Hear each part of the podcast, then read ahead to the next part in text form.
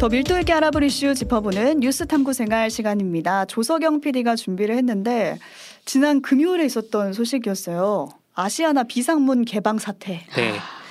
사태. 자, 이것은 사태입니다, 사고인가 사건인가 사태인가 라는 생각을.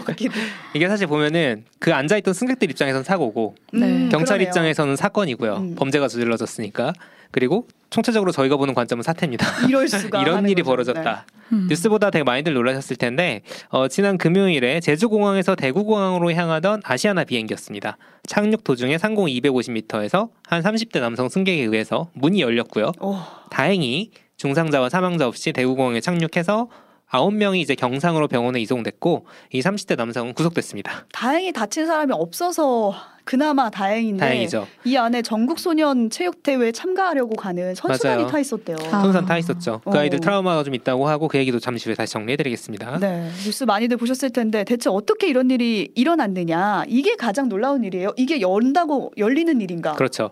우리나라에서도 사실 금요일부터 엄청나게 뉴스가 나왔지만 외신들이 엄청 주목했습니다. 음. 사실 다른 나라에서 이런 일 벌어지면 우리나라 우리나라 아마 쓸 거예요 기사를. 그럴 것 같아요. 그렇죠. 특히 CNN이 항공 전문가 멘트를 인용했는데 매우 기괴한 사건이다라고 아유, 지적을 했습니다. 음, 왜냐하면 날고 있는 비행기 문이 원래 안 열리거든요. 어. 근데 그 이유가 뭐냐? 비행기 바깥은 기압이 높고 안은 낮은데 이 기압차가 크다. 음. 굉장히 크다. 음. 그래서 저희가 영화 같은 데서 보면 그리고 저는 실제로 약간 그 물 안에서 뭐 따려고 하거나 하면은 물에만 빠져도 그 수압 차이 때문에 안 열리잖아요. 그렇죠. 문이. 교통사고 나면 차문 안 열리듯이. 안 열리잖아요. 아, 정확하게 열 수가 없는 거군요. 네, 그렇죠. 안 아. 열려요. 그래서 비행기가 어떻게 열리지?라는 아. 점에서 기괴하다는 거죠. 어, 그러니까 영화 같은 걸 보면은 이제 문이 딱 열리잖아요. 비행기 문이. 그렇죠. 그럼 사람들이 훅 하면서 싹 빨려 날아가고 나가죠. 빨려 나가고 네. 하는데 이번엔 그런 일은 없었어요. 없었죠. 어. 그러니까 그게 기압차 때문에 발생하는 건데 음. 저도 사실 이번에 관련된 유사한 사건이 뭐가 있을까 되게 찾아봤거든요. 음. 1988년에 하와이 알로하 항공사의 비행기 한 대가 상공 7,300m 지점에서 지붕이 뜯겨나간 일이 벌어졌습니다. 7,300m. 7,300m. 네, 아까 저희가 250m였는데. 그렇죠. 여기는 상공 7,300m예요. 사진 보여드리고 있는데 그냥 윗뚜껑이 없어졌네요. 뚜껑이 사라졌습니다. 이게 피로 파괴, 쉽게 말해서 기체가 낡아가지고 비행 도중에 뜯겨나가 버린 거예요. 어. 근데 여기서는 안타깝게도 저희가 이제 영화에서 봤던 장면이죠. 음료를 서빙하고 있던 승무원 한 명이 기체 바깥으로 튕겨 나갔고, 아. 네, 바다에 떨어져 사망한 것으로 추정이 됩니다. 근데 이 한 명을 제외하고 다른 승무원들과 승객들은 튕겨 나가지 않았습니다. 안전벨트를 하고 있어서. 그 안전벨트가 저는 항상 중요하구나. 멜 때마다 이거 왜 이렇게 헐거워? 그렇죠. 이거 뭐 용도 하겠어 하는데 효과가 확실히 있군요. 어. 그래서 이제 내려왔어요. 옆에 있는 다른 공항으로 해가지고 다른 사람들은 무사히 내려왔고 오. 중상자들도 있긴 했지만 대부분 경상이었고 음. 사망자는 아까 그 승무원 한 명뿐입니다. 안전벨트 안 안전벨트는 이번 사건에도 중요하다. 안전벨트를 다 하고 있었나요? 그렇죠. 그래서 어. 다행이었던 거죠. 왜냐하면 어. 착륙 직전이었고 이제 그 상황 자체가 250m로 내려오고 있었기 때문에 그 내려오는 음. 상황에서 다들 앉아서 이제 안전벨트 매세요라고 하잖아요. 맞아요. 음. 하죠. 그러. 그랬던 게 이제 조금 안전 안전을 담보하지 않았나. 그리고 일단 이 알로하 항공 사고는 7,300m였기 때문에 그렇게 음. 사람이 튕겨나간 일이 있었지만 아시아나 항공 사고는 250m였잖아요. 네. 그래서 기압 차이가 크지 않았기 아, 때문에 그래서 문이 열렸어요. 문이 열렸다. 아. 근데 어쨌든 문이 열렸다. 이게 너무 그렇습니다. 충격적이고. 진짜 맞아요. 그게 딱 충격적이에요. 네. 아까 아, 네, 네, 네. 오늘 이 사건의 결정적 장면 세 가지를 꼽아오셨다고 했는데 네. 첫 번째 장면은 바로 그 문이, 문이 열리는 열리는 순간이 순간이죠. 아닐까 싶어요. 네. 지금 저희가 유튜브와 레인보우를 한번 띄워드리겠습니다. 네, 사진 띄워드리고 있는데 영상이죠. 자, 지금 바람이 엄청나게 들어오고 있다는 건 분명합니다. 아, 이게 당시 항공기에 194명이 탑승하고 있었는데 다친 사람은 없었고요. 하지만 지금 보시면 아시겠지만 바람이 너무 세가지고 몸을 가누질 못해요 사람들이. 아. 그리고 여기 이제 가까이 앉아 계신 분 한분 인터뷰를 오늘 김현정이 뉴스에서 하셨는데 음. 그분 증언도 좀 이따가 들어보도록 하겠고요. 네. 아 이게 정말로 저는 이 영상을 보면서 사실 영상 금요일부터 돌기 시작했던 영상인데 저는 이거 찍은 사람도 정말 대단하다고 생각했어요. 앉아서 찍은 거 아니에요, 저 장면을. 아 정말 깜짝 놀랐습니다. 네. 네 보시면 아시겠지만 이제 이 강풍에 의해서 호흡곤란을 겪은 승객들이 있거든요. 음. 그래서 음. 저희가 오늘 아침에 김현정의 뉴스쇼에서 이 호흡곤란 겪으신 분 인터뷰를 했어요. 그래서 그것도 준비했거든요. 잠깐 듣고 오겠습니다. 예. 그런데 갑자기 모자가 날아가고 헤드셋이 날아가는 거예요. 그쪽 방향을 봐니까 문이 열린 거예요. 비상문이. 세상에. 바람이 내한테만 오잖아요. 예, 그러니까 엄청 바람이 계속 내한테 오니까 숨을 못 쉬겠는 거예요. 숨을 못 쉬는 그렇죠. 그냥 공기가 따가웠어요.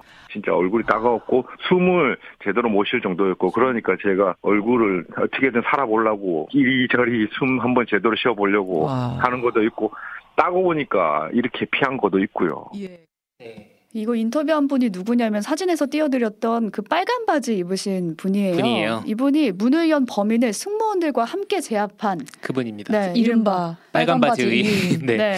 이윤준 씨인데 엄청 강하게 바람이 들어왔다는 게 영상만 봐도 우리가 느꼈잖아요. 네, 이분 증언에서도 알 수 있듯이 그러니까 숨을 쉴 수가 없는 정도였고 음. 실제로 이제 착륙한 다음에 호흡 곤란으로 그 실제로 병원에 가신 분들이 있고요. 이 항공기에 전국 소년체육대회 참가하려고 선수단 참 탑승하고 있었다. 초중, 초중등 학생들이죠. 초등학교, 중학교 네. 애들. 학생들이 타고 있었는데 이 출입문 근처에 앉아 있던 초등학교 육상 선수가 연합뉴스 인터뷰에서 이런 얘기를 했어요. 아, 저는 이게 되게 마음이 아프더라고요. 열린 문이 휙 날아간 줄 알았다. 음. 제 좌석 앞줄에 앉아 있던 친구들은 그때 소리도 지르지 못할 만큼 경직돼 있어서 기절한 줄 알았다. 너무 무서웠다.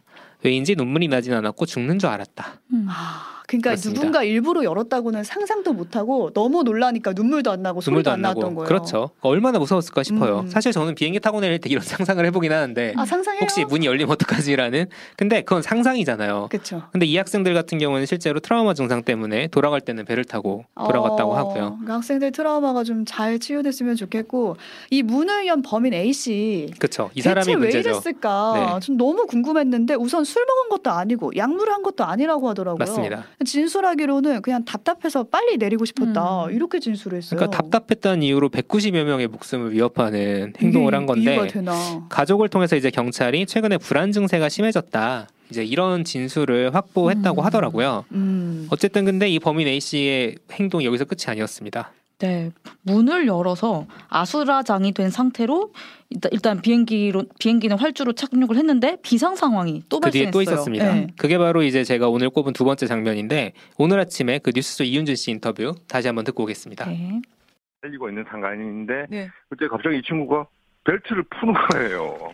제가 시선을 승무원 쪽으로 돌리는 순간 네. 승무원이 도와주세요. 도와. 그렇게 얘기하신 거예요. 그러니까 그 친구가 비상구 쪽으로 매달린 거예요. 그쪽으로 뛰어낼 것처럼 고개를 숙이면서 나가려고 하는 거예요. 제 왼손으로 잡았어요. 네, 옷이나 닥치는 대로 땡기고 그 승무원 일단 세 명인가 네 명이 같이 오셨고요. 예. 그 다음에 승객들이 또 오셔가지고 예. 그 거구의 친구를 끌어올렸죠.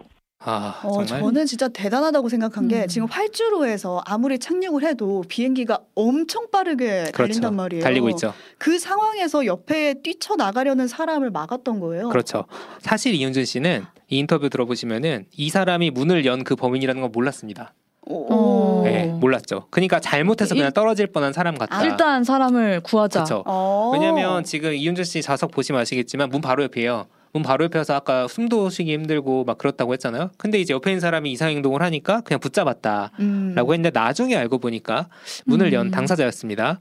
이 사태 초기에 이제 승무원들이 아무것도 못했다면서 논란이 일기도 했는데 그쵸. 사실 아. 이 이윤재 씨 증언을 보면은 전혀 그렇지 않았다는 걸 또 알 수가 있죠. 강조를 해요. 빨간 바지 의인분도 승무원이 침착하게 행동을 해서 다행이었다. 그렇죠. 이런 말씀을 하세요. 그렇습니다. 그게 세 번째 장면일까요? 그게 바로 세 번째 장면입니다. 네. 관련해서 또 어젯밤에 사진 현장 공개가 됐는데 이게 지금 금요일에 벌어진 일이라 토요일 일요일 사이에 이제 취재가 많이 됐죠. 네. 대구공항 관계자가 언론에 제보한 사진입니다. 음. 승무원 한 사람이 열려 있는 문에 안전바를 설치하고 두 팔을 벌려 막고 있는 사진인데 아. 이게 이제 하늘에서 벌어진 일은 아니지만 공항 활, 활주로에서 네. 그 상황에 찍힌 거예요. 그러니까 이 사람이 이 문을 연 범인이 계속해서 돌출 행동을 하고 있기 때문에 이제 막아선 거죠. 네. 어, 열린 문 앞을 막아섰네요. 막아섰습니다. 네. 이 사진 공개 이후로 사실 승무원 자질 논란은 사라졌죠. 그러니까 음. 초반에 막 인터뷰에서 뭐 승무원들이 완전 뭐. 겁에 질려서 자포자기 상태였다. 그렇죠. 내가 해야 되나 생각했다. 음. 뭐 이런 인터뷰들이 아. 있었거든요. 있었죠. 오보였네요. 그렇죠. 사실 그리고 이게 비행기 구조를 보시면은 날개를 전후로 해가지고 날개 앞에도 이렇게 문이 한 그 한 쌍이 있고 음. 날개 뒤에도 한 쌍이 있는데 뒤쪽 문이 지금 열린 거거든요. 그럼 사실 앞에서 무슨 상황인지 저희는 모르죠. 근데 이제 음. 적어도 뒤에 있던 사람들은 어떻게 행동했다라는 게 증언으로 나온 거죠. 그러네요. 네. 그렇습니다. 정말 인명 피해가 없어서 다행이었고 지금까지 아시아나 비상문 개방 사건 주요 장면들 세 가지를 봤는데 이 범인 지금 구속된 거죠? 구속이 됐습니다. 음. 사실 음. 이 정도 일을 하면 어떻게 처벌받는지도 알고 계셔야 될 것 같아요. 어, 네네. 그러게요. 이런 일이 없었다 보니까 없었습니다. 대체 어떤 법이었을까요? 네, 법원이 일단 구속영장을 발부해서 구속됐고 항공보안법에 따라서 10년 이하의 형입니다. 음. 자, 그냥 10년에 주목하시면 안 되고 벌금이 없어요. 어, 그럼 무조건 10년은 받는 무조건? 징역입니다. 아. 네, 무조건 징역이고 뭐 유죄라면 그죠? 벌금형 없는 징역형이라는 게 이렇게 셉니다. 근데 만약에 이번 사태로 치료받아야 할 승객이 있다면 상해죄가 추가됩니다. 아. 그러니까 최대 15년형 선고가 가능하다고 하고요. 음. 다행히 이제 이번 사고에는 사망자가 없었는데 음. 그 아까 말씀드린 것처럼 그 예전에 하와이에서 있었던 사고 같은 경우에는 비행기 자체의 결함이었거든요. 네. 비행기 자체의 결함으로 그런 일이 생기면 어떻게 할 수가 없죠.